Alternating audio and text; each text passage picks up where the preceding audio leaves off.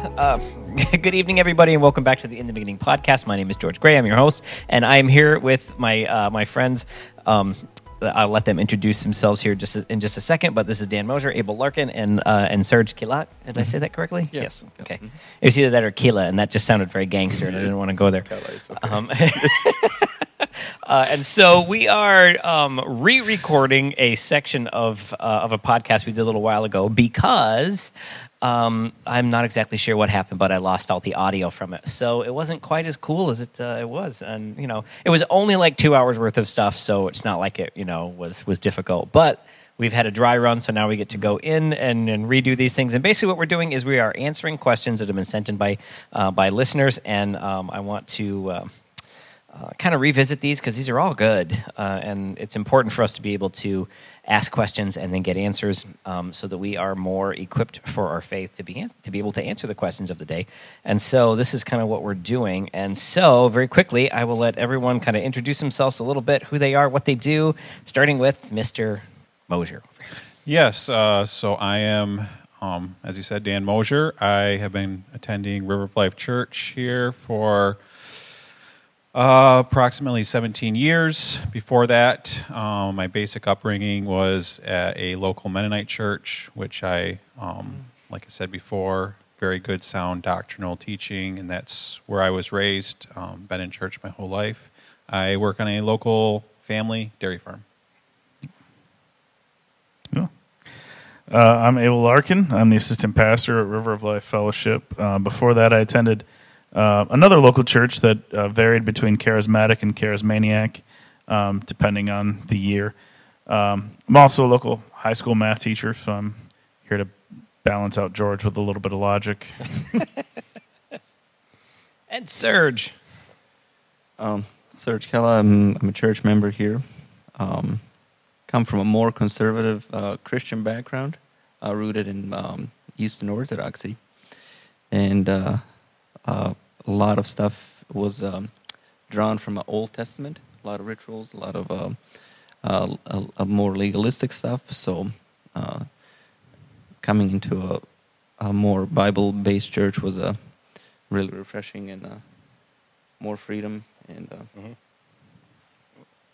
That's awesome. All right, so let's dive into our questions tonight, and uh, with uh, so we're picking up from there's a there's part one is already available online. You can go ahead and watch that.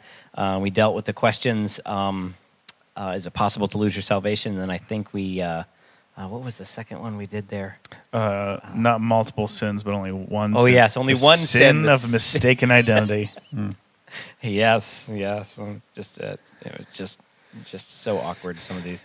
Um, so, but this is a takeoff of the uh, kind of a pairing off of the other one uh, of the, the last question we did in part one, and it was: Does the Bible say that sin separates us from God? And so, uh, in short, obviously, I think the answer is yes, because it actually doesn't take a whole lot of. Uh, uh, it doesn't take a whole lot of uh, time to look through scripture and, and find find the evidence. So, a couple of quick scriptures here. We got Isaiah 59, 1 through 2. It says, Listen, the Lord's arm is not too weak to save you, nor is, it, is his ear uh, too deaf to hear you call. Your sins have cut you off from God. because of your sins, he has turned away and does not listen to you anymore. That's, that's pretty, pretty, pretty clear, pretty simple. Um, Romans 1, 21, 24, uh, let's see, says, uh, Yes, they knew God, but they wouldn't worship him as God or even give him thanks, and they began to think up foolish ideas of what God was like. As a result, their minds became dark and confused. Claiming to be wise, they instead became utter fools.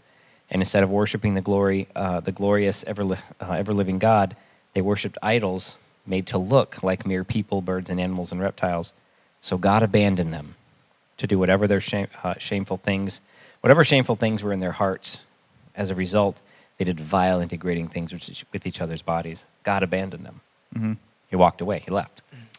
Uh, and my probably and I add, actually added this in the first time we uh, we re-recorded this uh, Matthew 7, 21, 23 because I think this is an important thing that uh, in the church we need to understand is um, Jesus is talking to people who believe that they're believers. Right. And he says, Not everyone who calls to me and says, Lord, Lord, will enter the kingdom of heaven, but only those who actually do the will of my Father uh, in heaven will enter.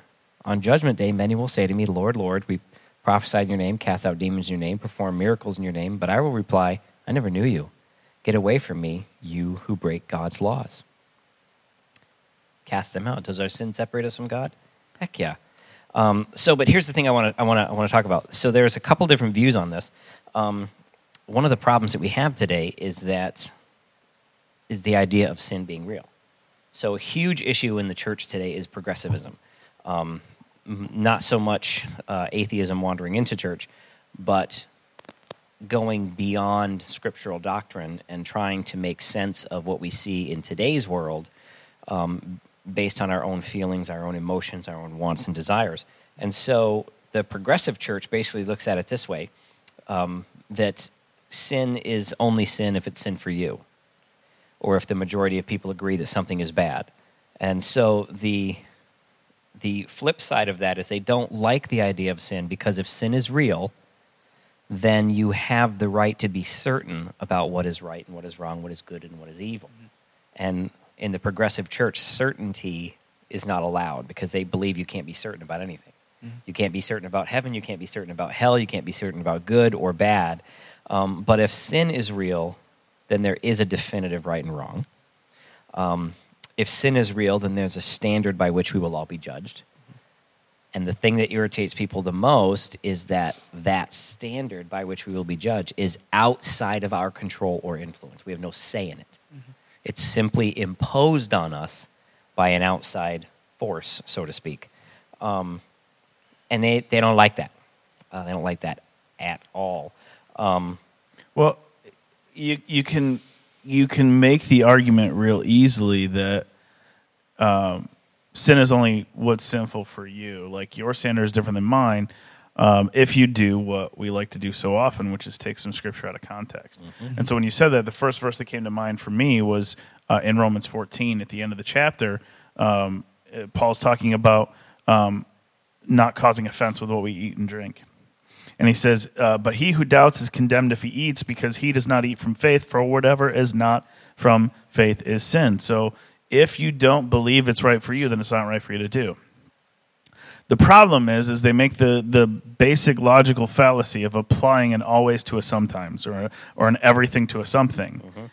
And so they say, okay, whatever isn't from faith is sin. Whatever you think you can't do, you can't do. And, and then they say, and only those things that you can't do, you can't do. So if you think you can do them, if you think it's all right to do, then it's all right to do. Mm. Well, that's, that's not what the scripture says. Because the scripture would never contradict itself. We have to look back at all of the other laws that were given, all of the other standards that were given. And Paul's just making a point about how our conscience, conscience convicts us and corrects us in those things that aren't clear in Scripture. Yep. So just because something is uh, not clearly defined as a sin in Scripture, if someone feels bad about it, Right. then then when Paul says it is a sin for them, Yes. then forcing that on someone actually can create difficulty in their life and can lead them back to, to mm-hmm. sin. It's kind of like when people get get away from alcoholism, Right. you know. But I don't have a like. I, I grew up with alcoholics in in my, in my family. I've never had a problem with alcohol. Still don't have anyone today. So if I were to look at someone and say, you know, toughen up, you know, what, what what's your problem? You know, oh, you know, weak people have problems with alcohol.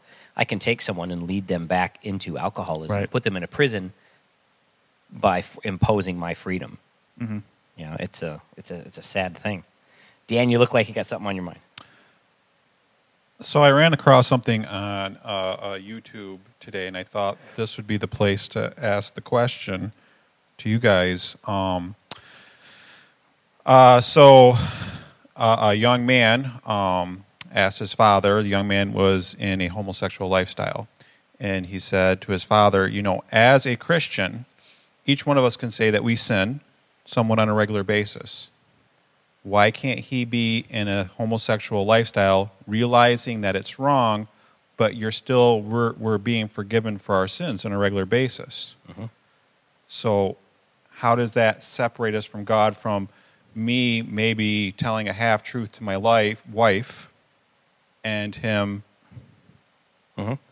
That's it's, i don't feel like i'm being separated from god that much by okay i should have did this better but That's an ongoing unrepented sin. I think there's a difference. that's Bit- that's the that is the difference. Yeah. Yeah. think if a person is willingly choosing to continue in a certain habitual sinful behavior, regardless of them, they're co- kind of disregarding their conscience. Mm-hmm.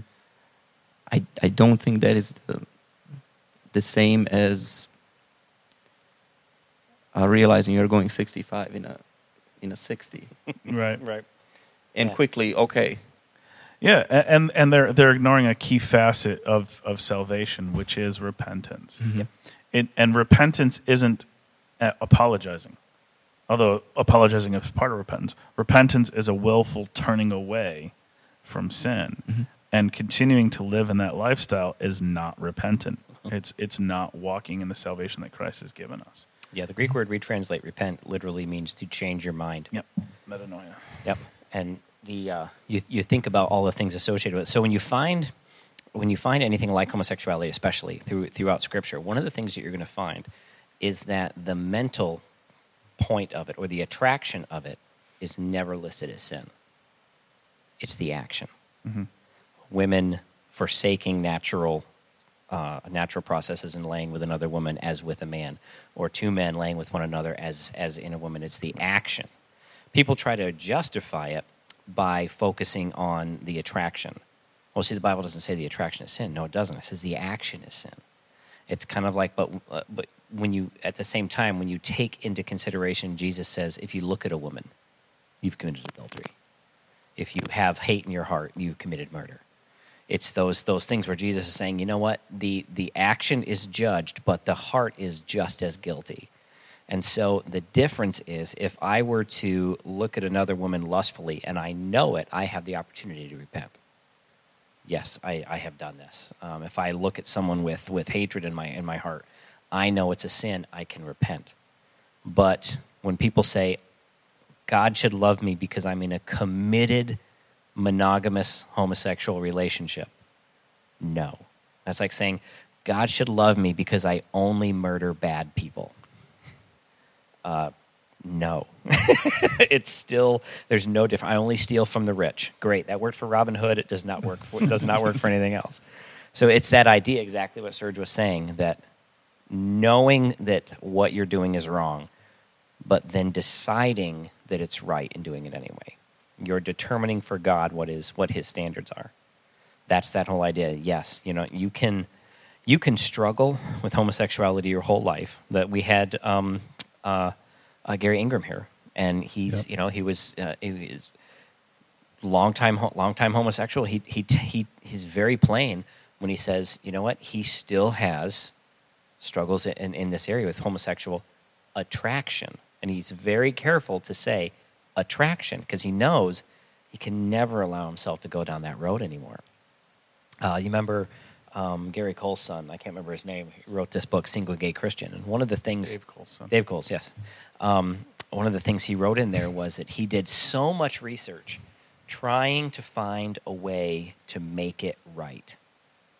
And and he is he is basically openly homosexual at this point. Mhm. And he, he admits he cannot find anywhere in scripture where where that becomes right. He he just can't. So he thinks in his mind a celibate homosexual is right with God. What he refuses to do is come to the point where he realizes this heart condition I have is sinful and I need to repent of it daily. He won't go there. He, he doesn't, doesn't see that as wrong. It's no different than me hating someone or, or somebody lusting after someone or viewing pornography on a regular basis. Hey, you know what? It's just women holding down a job and I'm just supporting them. I don't see the problem. You know, it's not like I'm touching anything. No, but I want to. Mm-hmm. and there's, there's no difference there. So we keep trying to separate out these little minutia things that God doesn't allow. And that's the, it, it's unfortunate, but that's, that's that whole idea that, yes, you can struggle with something and be right with God, but the point is you're struggling. You're And- still in the fight. And we, I mean, we are using homosexuality as an example. It could be a Mhm. variety of things. And I don't want to go too far down a rabbit trail, but what is the church's responsibility when you see someone, whatever sin you want to put down, they're not repentant of that sin?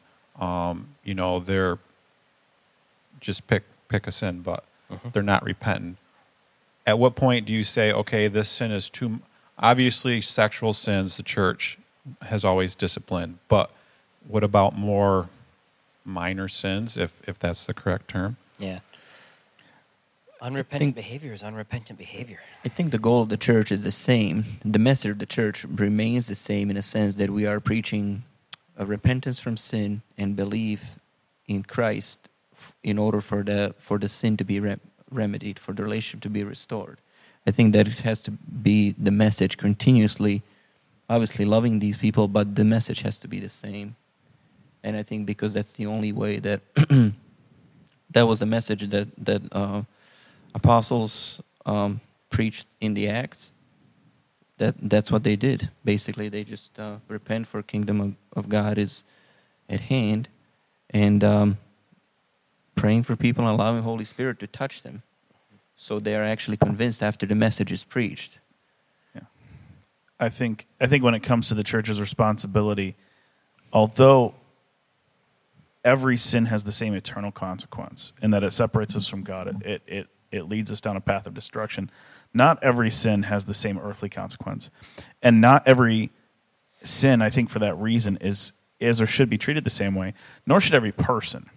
So I'll give an example. Let's let's let's consider an alcoholic. Suppose I, as the assistant pastor, was an open alcoholic. The church has the responsibility to take me out of that position as assistant pastor so that I don't do any damage to the people around me. That's different than somebody out there in the congregation who's a regular attender who struggles with alcohol or who is an alcoholic. Who are they doing the damage to? If they're if they're damaging themselves, well then the best place for them to be is right here if they're damaging the church, it is the responsibility of the leadership to protect the body and to find another place for that person.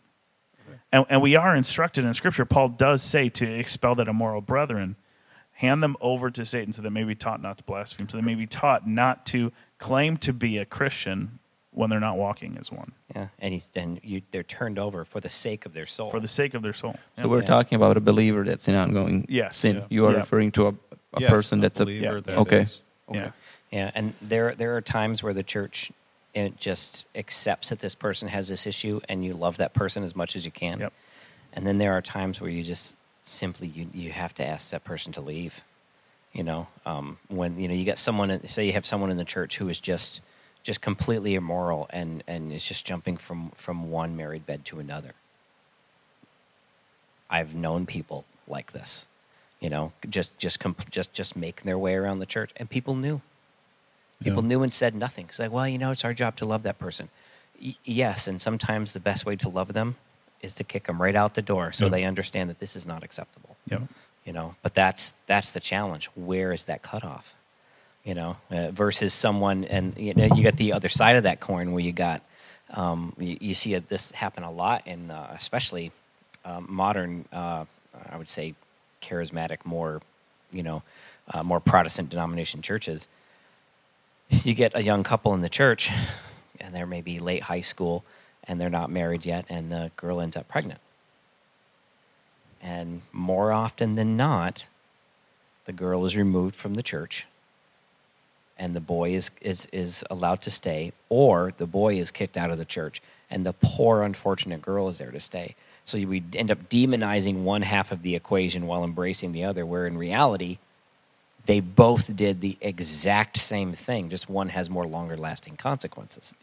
You know, it's just, it's just, it's, it's unfortunate, but and, and really best case scenario is that you keep them in the church and you you teach them how to be responsible parents and spouses and you Mhm. you raise them into that Yep. instead we we are too we're we're simultaneously too quick and too slow sometimes to push people away uh, and, and to force them into the correction that they need yeah.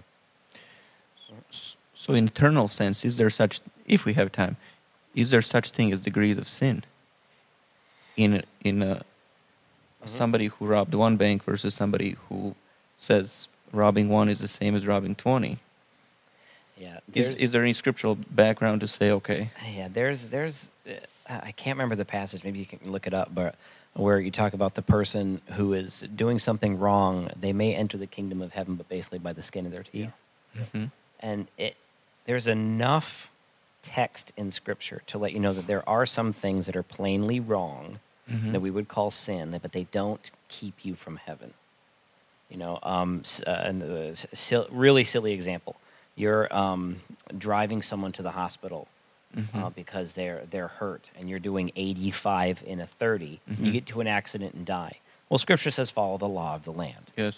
and you didn't. So now you get to heaven. You know, I'm sorry you had repented, you had a Christian life, Mhm. but you know what? You were speeding on the way to the hospital, so you're, you're not allowed in. It's not the way that works. Mhm. Um, you know, there's, but it kind of goes back to that same same question: Where is that line? I don't want to play with that line. I don't. Mhm. I don't even want to pretend that there. That, I don't even want to recognize that the line exists. you know, because someone is going to want to know where that line is, Yes. so that they can get as close to it as possible. Mhm.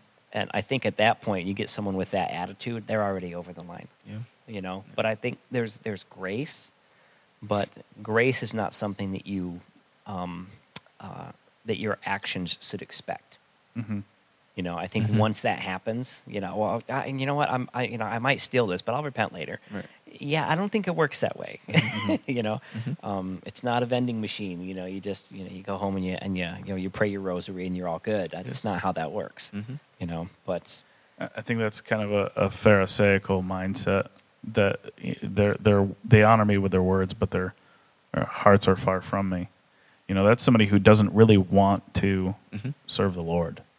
That's somebody who wants to serve themselves, but Yep. you know, have a little fire insurance on the side. well, exactly. I think I think the verse you're thinking of uh, is in 1 Corinthians three, uh, when it's talking about the foundation that's built, uh, built, and they're all tested, whether it's uh, of gold, silver, precious stones. And if anyone's work which he has built on it endures, he'll receive a, war- a reward. But if anyone's work is burned, that means their work, their their work, actions were subpar. He will suffer loss, but he himself will be saved, yet so as through fire. Yes. Yeah. So just like just made it out, Yeah. Um, but are there degrees? No, but I think that there are different dangers to them. yeah. Well, I mean, we're we're talking about you know separating us from our walk with God, and, and the Bible. Yep. One thing that's so beautiful about the Bible is it constantly refers to our relationship with God as a marriage. Yes. And, and I, I can go back to my marriage. If I am, my wife comes home and she asks me a question and I give her a moody response, well, that's going to give us a little bit of separation. not married anymore. That's not true. Once married, always married. um, but if she comes home, if she comes home and and, Calvin on and, marriage. Okay, that's not helping. and says something I don't like and I beat her, well, obviously there's a greater degree of separation Yeah. there. Um, both are wrong, Yep. but there's a degree, I believe, when when you see it as a marriage, our relationship with God. I Yeah. think I think you look at them almost as as building materials, like building a wall out of rocks. And when you come home with a moody response, you, you know, you're stacking some some smaller rocks along there, and over time they build up into a great big barrier. Yeah. Whereas you come home and, and like you said, you beat her. Not not that you do, but in, in that instance, you're throwing a big boulder in there, and you're creating a huge Right. um, barrier between the two of you. Yep. Uh, takes Yeah. a lot longer to remove those barriers than it does Absolutely. the little things. But yeah, so now this is this idea to you know sin separate us from God. Now, now we talked about you know people outside the church, and then but there's this idea of does God know you before you get saved? I know that probably sounds weird, but in Matthew chapter seven, Jesus says, "Get away from me! I never knew you." So the, one of the questions that came up was, do, do you have to be saved in order for God to actually know who you are? Um, now, it's, an, it's a real obvious no. Uh, that's not the way that works. Jeremiah 1 5, I knew you before I formed you in the mother's womb. Before you were born, I set you apart and appointed you as my prophet to the nations. Now, obviously, that's talking specifically to Jeremiah about his appointment as a prophet. Yeah. But God doesn't put people together in the womb uh, you know, uh, discriminately. He's not you know, like uh, you know, uh, I'll I'll make you good, but this person, no. You know, that person's just left up to genetics. That's not how that works. You know, He knows all of us. Uh, what is it? Not a sparrow falls to the ground that God doesn't know it. It could be one of those things that in translation we use the same word knew in both references, but I wonder if the Hebrew is actually a different word. Uh, well, this would be Greek. Greek. Or Yeah, this would be Greek. Greek. Um, and in the context of the passage, what what it seems to more is, I never knew you as a believer. Right. You know, there's a difference between knowing God and Christ knowing you as as one of the saved. Yeah. You know, um, and it, it, it, there's so there's a difference between there's a difference between pursuing the promises of Christ and pursuing Christ and receiving the promises. You, you understand what I mean by that? Absolutely. Yeah, but I think there's a gr- there's a large percentage of the church today that does not teach that. They pursue the promises. they pursue the promises. You need to act, you know you need to activate your power in Christ. You need to take authority over this, and it's it's it's about speaking in tongues and accessing gifts and and and all of these outward manifestations of things that have zero meaning when it comes to knowing God.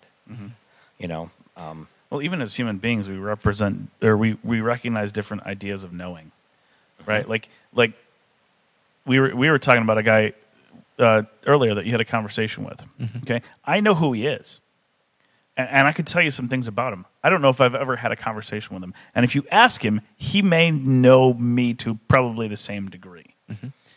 but I don't really know the guy like I know George or like I know my wife. Know who he is, but there's that intimate knowledge of somebody that you've spent a lot of time around. You know their character, um, and you um, you trust and, and know each other like we do with our wives. That's that's a big difference in knowing um, that we could be seeing here in this scripture. absolutely, absolutely, cool. I lost track of what question we're on. Well, it was the same one. We've got through one. We've gotten through one. It's good. There's seven more to go. Um, so this kind of tags on to the idea of sin and, and the process of redemption. But why do we ask Jesus into our hearts, and is it biblical? So there were a bunch of other questions that came on with that, um, and it was: Does the sinner's prayer save? Why do we say it? You know, do we have to say it?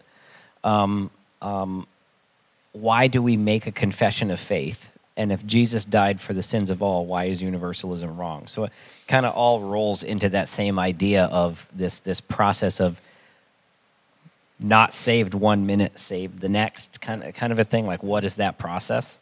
Um, so Are we going to mute Dan's mic on this? once married, always married. This is so fantastic. Um, so here, here's a couple of things that I that I I, I, I put down with this. Um, some of them I think I brought up last time, but we'll we'll see. Um, let's see. Uh, Let's define where is this found. Where are these people drawing the the the biblical reference of re- asking Jesus in the heart? Maybe so there. they're the it's taken from a couple different places. So the, Okay. the place where this no, most commonly comes from is Romans 10. So if Mm-hmm. you read um, uh, Romans 10 9 is the one that everyone uh, that kind of goes back to. So that if you confess with your mouth that uh, the Lord Jesus and believe in your heart that God raised him from the dead, you will be saved. And so what has happened um, when you have things like the five spiritual laws and Romans Road, um, and these these these processes of salvation that churches have used for you know decades, um, what ends up happening is when you take this passage of Scripture, um, confess with your mouth, believe in your heart. Okay, so there's a there is a confession that has to take place. So it is a vocal confession, and then there is an inward i i- there's an inward faith that has to be there, and so that in order to fulfill that process, it really involves discipleship. You you cannot grow someone's faith internally without also growing their understanding of of the of knowledge Scripture. of God. Mhm. Yeah, and so what has happened was the, especially in like you think like the, the late seventies, eighties, and early nineties, there was this huge evangelism push all over the place. But the problem is the evangelism push was not built around discipleship. It was built, unfortunately, around the Billy Graham model, which was crusades.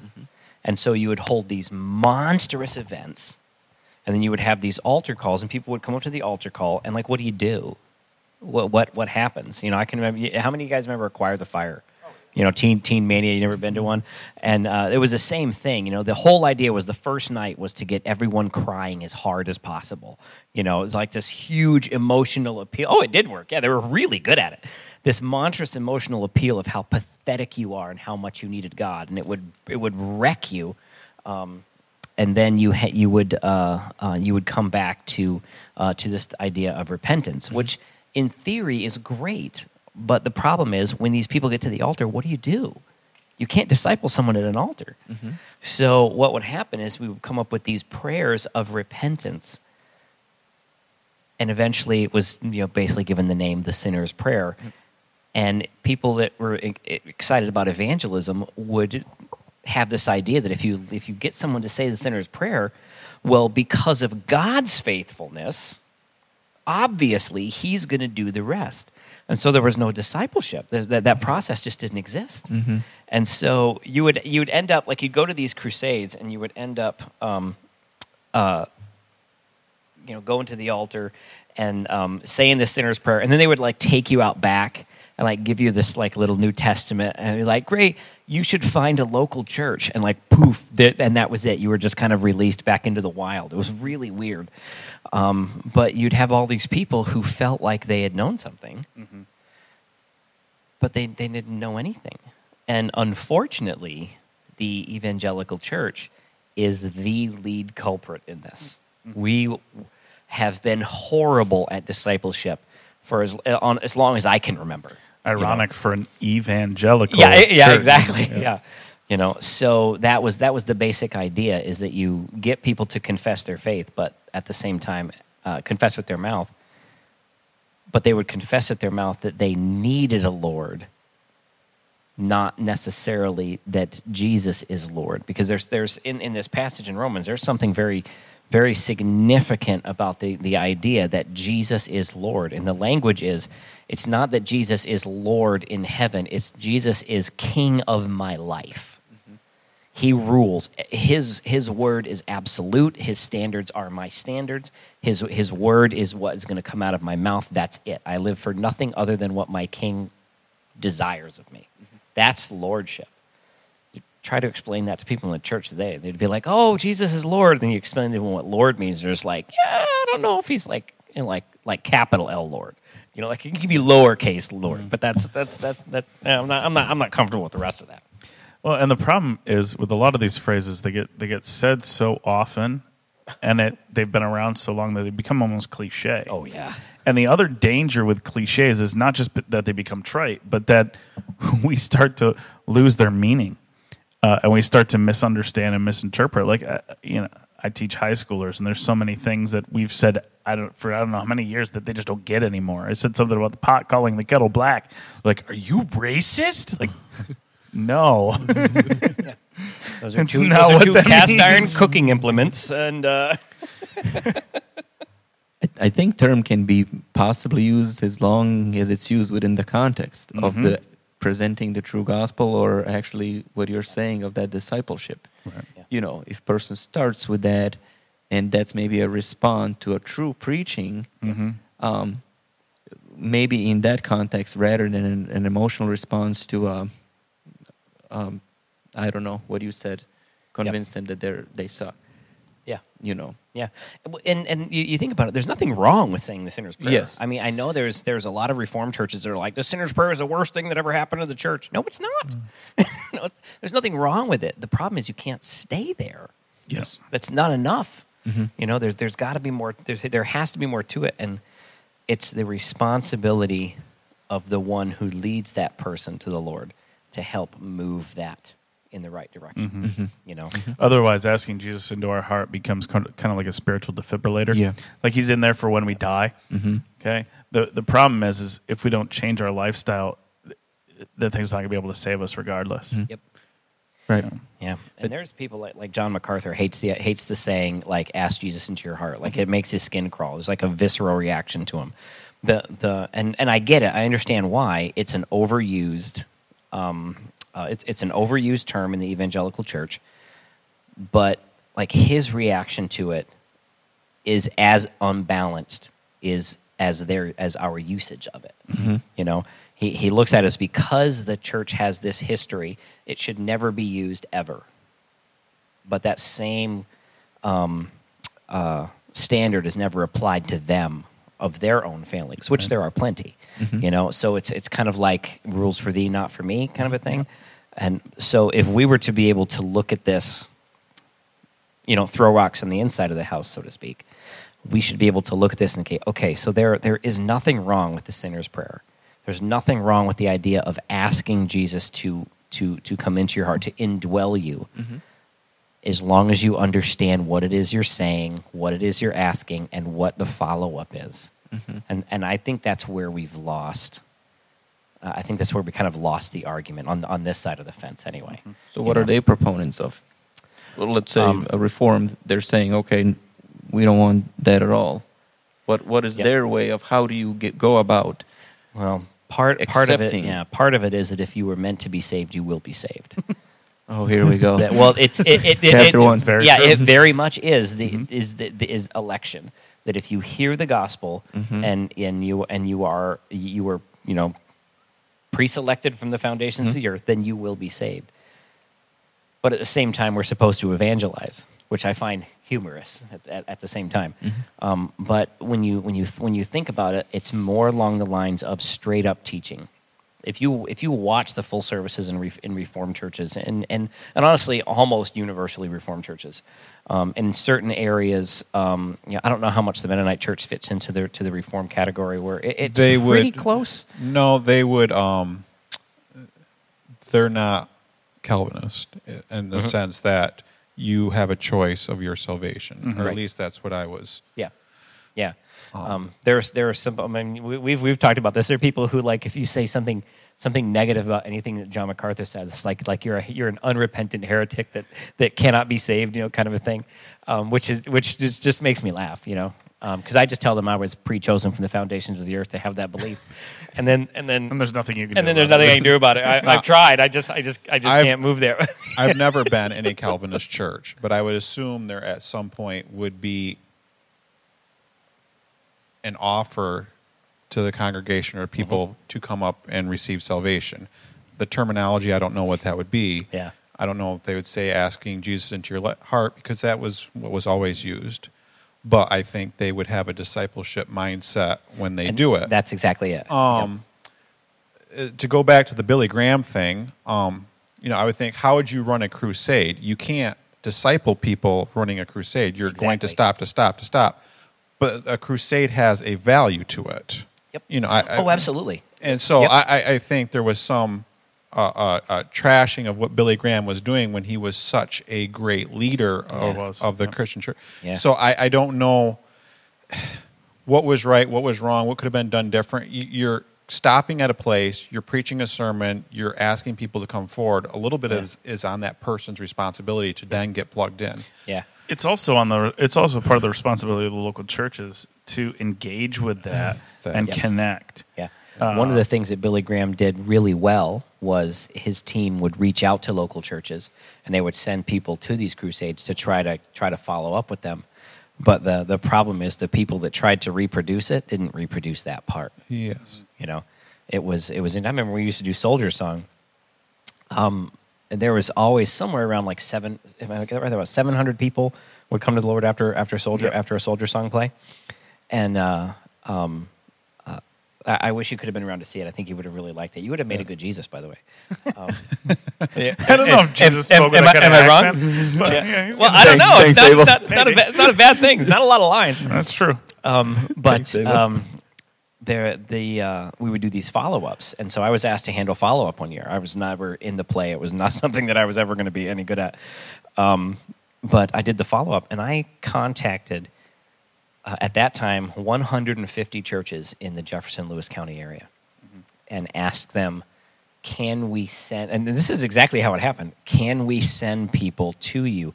I will send you their phone numbers. I will send you their contact information. Um, they're going to be in your area. Uh, you know, we'll try to hook them up with you. They're going to know that you're calling. I mean, that was Yes. part of the follow up at the altar. Yep. Yeah. Almost every single church wanted to know why we would do that. Yep. What, what, are you, what are you trying to do? Why are you trying to push these people over to us? Like, we're doing an outreach.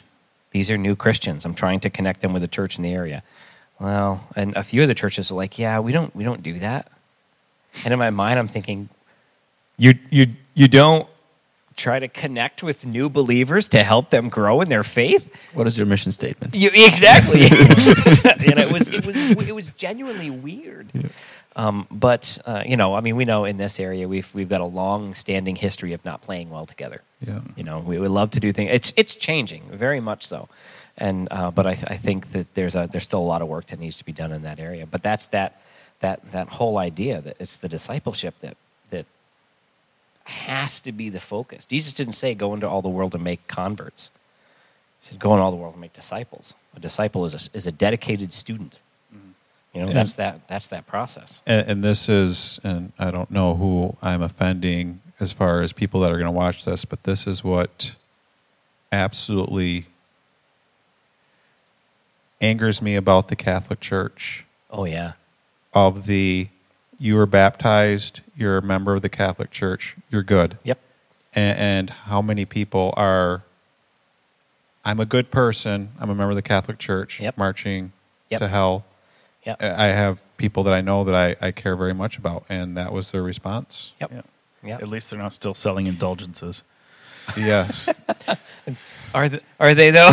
yeah, you know, it's it's it really is sad when you when you start thinking about that. You know, I don't need I don't need to go to church. I was baptized when I was when I was a baby. It- you're a womanizing alcoholic, and you think like to because your parents well got you even baptized as a baby, you're gonna even end wonderful family men who take care of their wife and kids and stuff Yep. they're not going to heaven either because Yep. there's no relationship they're part of a church But that tells you how strong cultural traditional pull is on a Oh, lot of areas. We can see that in a, in a, in a, uh, Pharisees' dealings with Christ. We can see that these men are more persuaded by following tradition, and and fear of stepping out of it trumps Mm-hmm. the fact that Savior is right in front of them. I, obviously, we deal with that similar today yeah there's a fear of sh- shunning from community. There's a fear of you know being rejected, being pointed out as a Bible thumper, or Yep. I think that sometimes plays bigger role on people than maybe even a conviction that um, what you are telling them is hundred percent true. Well, it's it's because the most effective lies have a core of truth in them. Mhm. You know, it, it's just deception wrapped around the truth, Mhm. and, and and quite often that's what they did. They they take some tenets of of the faith. They take some things that we actually do. We actually believe that are biblical, baptism and um, uh, prayer and and things like that, and we say, okay, you've done this. That's enough, and we throw out the rest. Mhm. And that's something the enemy is extremely good at. He he gives us just enough truth to make us feel comfortable, enough to swallow the lie. Mhm. Mhm. But we're following counterfeit. Yeah. It's like taking that magic pill coated in chocolate makes it go down better. Yeah. Yeah, that's right. I- I'm not gonna. I'm not going there. I'm not gonna. It's way too easy. I did some research on this, and, and one of the verses that came up is from uh, um, Ephesians three seventeen, and I pray that Christ will be more and more at home in your hearts Hmm. as you trust in Him. That was one of the beside your Romans ten. Yep. That is one of the uh, root um, verses for this, but it looks like Paul is already addressing believers that already Mhm. have Yes. Christ in their heart. Yep. Um, not necessarily a person that doesn't know Him. Yeah. Well, and, and at the same time, you have uh, in in those days, especially, you had people who came to the church Mhm. because of the resources the church had, Mhm. and weren't necessarily believers. Yeah, It's uh, sometimes we get this um, almost romanticized view of the first century church, like everyone there was this like amazing Christian, Mhm. um, and but then you look around the church today. There's no way that everyone in the church today is is is a saved believer. Right. We we would love to believe that, but we know it's just not the case. There's a lot of husbands who begrudgingly come come with wives, wives who begrudgingly come with husbands, kids who would just love to be doing anything else other than being here, um, but they're coming out of obedience, and the same standard applies. Hopefully, as you continue on, Christ will find more of a home in your heart. I know plenty of kids who spent their entire, uh, you know, um, uh, adolescent life in the church, never actually met Jesus until they got out, out into the world, Yes. and into their twenties and sometimes thirties. You know, um, it's it's it's naive, I think, to to for people to believe, uh, especially well-meaning, serving Christian parents. Yeah. You know, who have like given their lives to the to the church. They're doing the right things. Just believe. Well, they're of course they're my kid. Of course they're Christians. Are are they? Because I don't know if that's the way that works. You know, but uh, you know it's important for us to rem- to remember that that it's a pr- it, it is a process and it's not a one and done process. Like, unless you're a thief on the cross. Yes, the the ma- the man in the middle cross said I could come. That's Mm-hmm. a that's a great uh, uh, a little little thing. Well, by- salvation follows that rule too. Remember, if you wait till the last minute to do something, only takes a minute. it only takes a minute. you just got to really hope that that last minute is the right minute. great. Yeah. yeah, and, and and and what are we told? I can't remember where it's from, but work out your salvation with fear and trembling. yep. You know, I mean that's that's that's a message given to believers. Yeah. Work out your salvation with fear and trembling. So, and people think, well, that just sounds like God's mean. No, he's not mean. He's serious. hmm You know, the standards of this this is not allowed. Not will these people will not enter heaven. Period. He's not kidding. You know, um, as opposed to you know, well, you know, um, I know you love me. You, you drink and you cuss a little, but you know, um, you have some really good jokes. That, that that's not Mhm. that's not the standard. Yeah. You know. Well, justification is an event that happened. Sanctification Yes, is a process. God, Jesus made us right with God, but we still have to walk out that that setting apart and that becoming like Him. hmm So, is there any? Uh, we know that it, it's not necessarily believing a bunch of facts intellectually, but is Mhm. there any emotional component to a salvation for a for a first for a believer that hears the message? I would hope so. Mhm. Yeah, I think there would have to be. It would be like saying, "Is there an emotional component involved in marriage?" Yeah. There is. Okay. Yeah. Sometimes that emotion is, uh, let's see, reticence, um, you know, um, bitterness. Sometimes, like, you know, not I, I don't want to do this, but I'm going to do it anyways. Mhm. That that's that's part of of a marriage, and, and that's often part of the Christian walk. Mhm. Um, but I think if we can honestly look at our own depravity and what Christ suffered to rescue us from it without getting emotional, there's something wrong. Yep. You know, at least at least the first time. Mhm. Yeah. And sometimes that emotion takes time. I mean, we, we, Mhm. one of the interesting things, talk, talking about going back to the whole marriage idea, is that um, a lot of first century early church marriages were arranged. So there was ne- not necessarily an emotional con- uh, uh, context there. It was an obligation. Like you knew this was the right thing to do for everyone involved, and you just trusted that the emotional connection came later. And and by and large, it did. Um, but it wasn't necessarily necessary at the moment. You know, I think that like like any message, any any marriage, if the emotional component is there in the beginning, it's a whole lot easier. But it's not necessary. Like, I, I, I don't think you have to love your way into into heaven. I, I think you can understand your way. You know, I, I think there's a there's a place for reason. There's a place for um, for uh, for uh, for uh, for lack of a better phrase, an academic understanding of the truth of God, um, which freaks people out sometimes. They're like, no, that's not how it works. But I think there's a place for that.